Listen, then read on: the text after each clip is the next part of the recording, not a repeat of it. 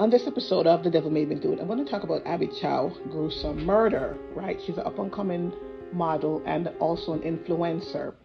Her name is Abby Chow. Now, according to the article taken from Yahoo News, police arrest cis six suspect in the gruesome murder of, of Hong Kong model Abby Chow.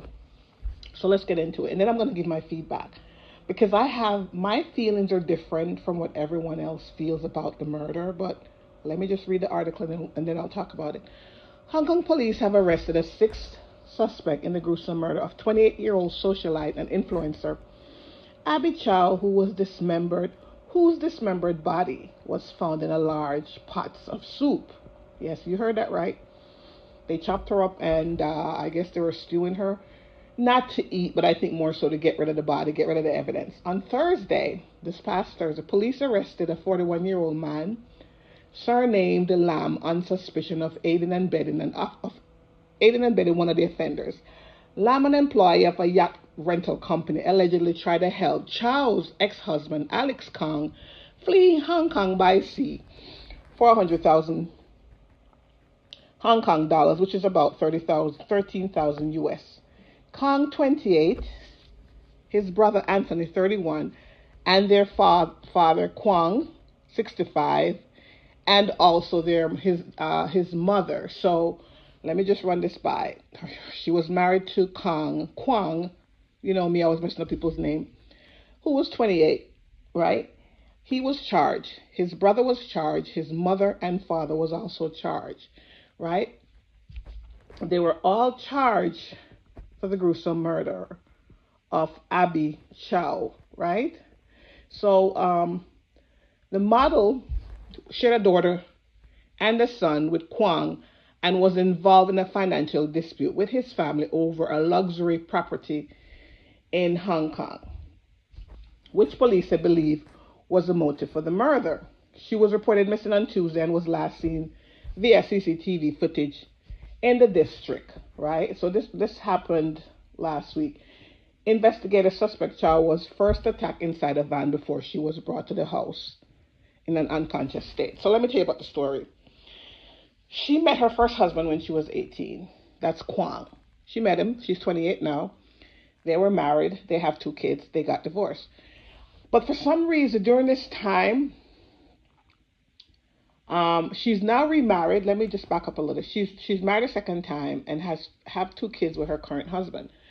But for some reason, she kept very close contact with her first husband, Kwang, his family, uh, mother and father and brother. So I guess when she after the, her first divorce, she, you know, she maintained a good relationship because she had kids with them and uh, you know whatever it is, you know how that goes. Um, so much so that her brother-in-law, Kwang Kwang brother, was her, I believe, manager. He was also her driver. He was very much entwined with her financially. So I'm assuming that he played a part in this up in her being an up and coming influencer and model. He might have been, you know, a part of that. His whole family seems to be entwined. She bought up a whole bunch of property. So the property that they were feuding over is a property that it wasn't bought in her name, but it was her it was her money that purchased the property. At the time, I guess she owned a lot of property.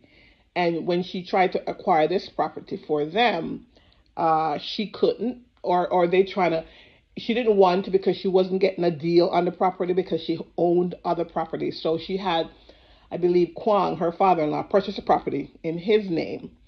So it looks like she wants to now break ties with the family. Um, and decided that she was going to take back the property from them. And this is what led to them dismembering her body. She's only 28 years old, right? So here's my take on this. I always talk about self-preservation, right? And sometimes I feel she was ill-advised because again, she's moved on, um, had a, a, a, married a second time with two kids. And I believe she probably tried to sever, sever ties with, with, with her ex-husband, um, his family's brother. And she wanted to take back a property that she purchased, that she had purchased. But this was a mistake that she made, right?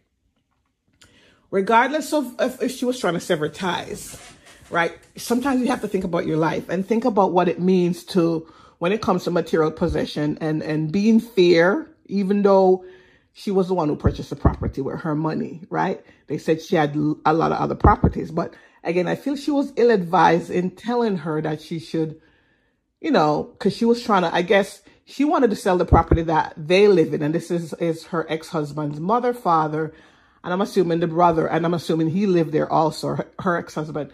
I guess the property the property could sell for nine million. So she wanted to sell the property, and, and apparently, um, she was trying to do it, but because the property was was in the ex father-in-law's name, there were some issues. She contacted an attorney, but again, I feel she was ill-advised, right? Because when it comes to preserving your life, no money amount of money, no amount of pos uh, possession, no amount of uh, material things. You have to, you have to think, you know, what is it going to do? What is it going to cost for me?